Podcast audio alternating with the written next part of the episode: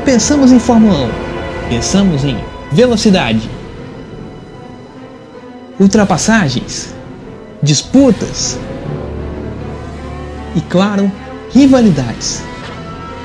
Seja bem-vindo à nova série do R Final Rivais.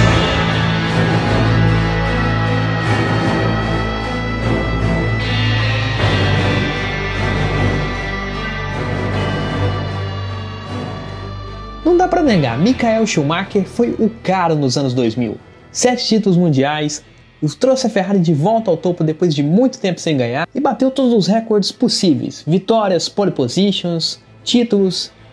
Mas em toda a história de campeão, temos também um grande rival. E no caso de Schumacher, o adversário tinha nome e sobrenome: Mika Hakkinen. E me perdoem aqueles que acham que a maior rivalidade de Schumacher foi contra Damon Hill, ou aqueles que acham que foi contra Jacques Villeneuve. O que eu acho é que Schumacher contra Hakkinen foi a maior rivalidade da Fórmula 1 depois daquela famosa chamada Senna e Prost. Dez anos depois de um brasileiro e um francês dominarem a Fórmula 1, era a vez de um alemão e um finlandês trazerem de volta uma das maiores rivalidades da categoria, McLaren contra Ferrari. E no confronto direto entre os dois, tivemos um empate, dois títulos para cada um. Hakkinen 98 e 99 e Schumacher 2000 e 2001.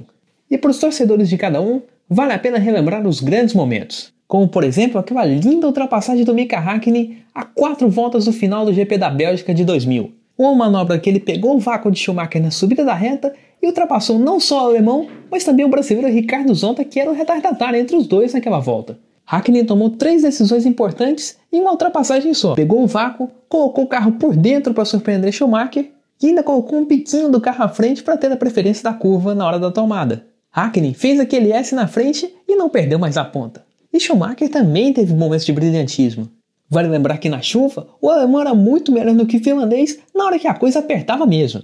Vamos lembrar do GP da Inglaterra de 98. O Hakkinen estava na ponta, liderou uma boa parte da corrida, mas na hora que a chuva apertou, o finlandês passou reto nos S de alta velocidade e o Schumacher tomou a ponta para não perder mais. E no meio de tudo isso, vários outros lances, vários outros momentos também ficaram para a história da Fórmula 1. E mesmo com o Hakkinen parando lá no final de 2001, ainda quando Schumacher era tetracampeão, não dá para negar que tivemos uma grande rivalidade. Ainda mais porque a Fórmula 1 voltou a viver aquele esquema de duas grandes equipes dominando a categoria, dois pilotos muito bons de braço que dividiam as vitórias e lances inesquecíveis como acabamos de relembrar. Bom, Schumacher e Hakkinen foi só um pedacinho das grandes rivalidades que a Fórmula 1 teve ao longo de 70 anos de história.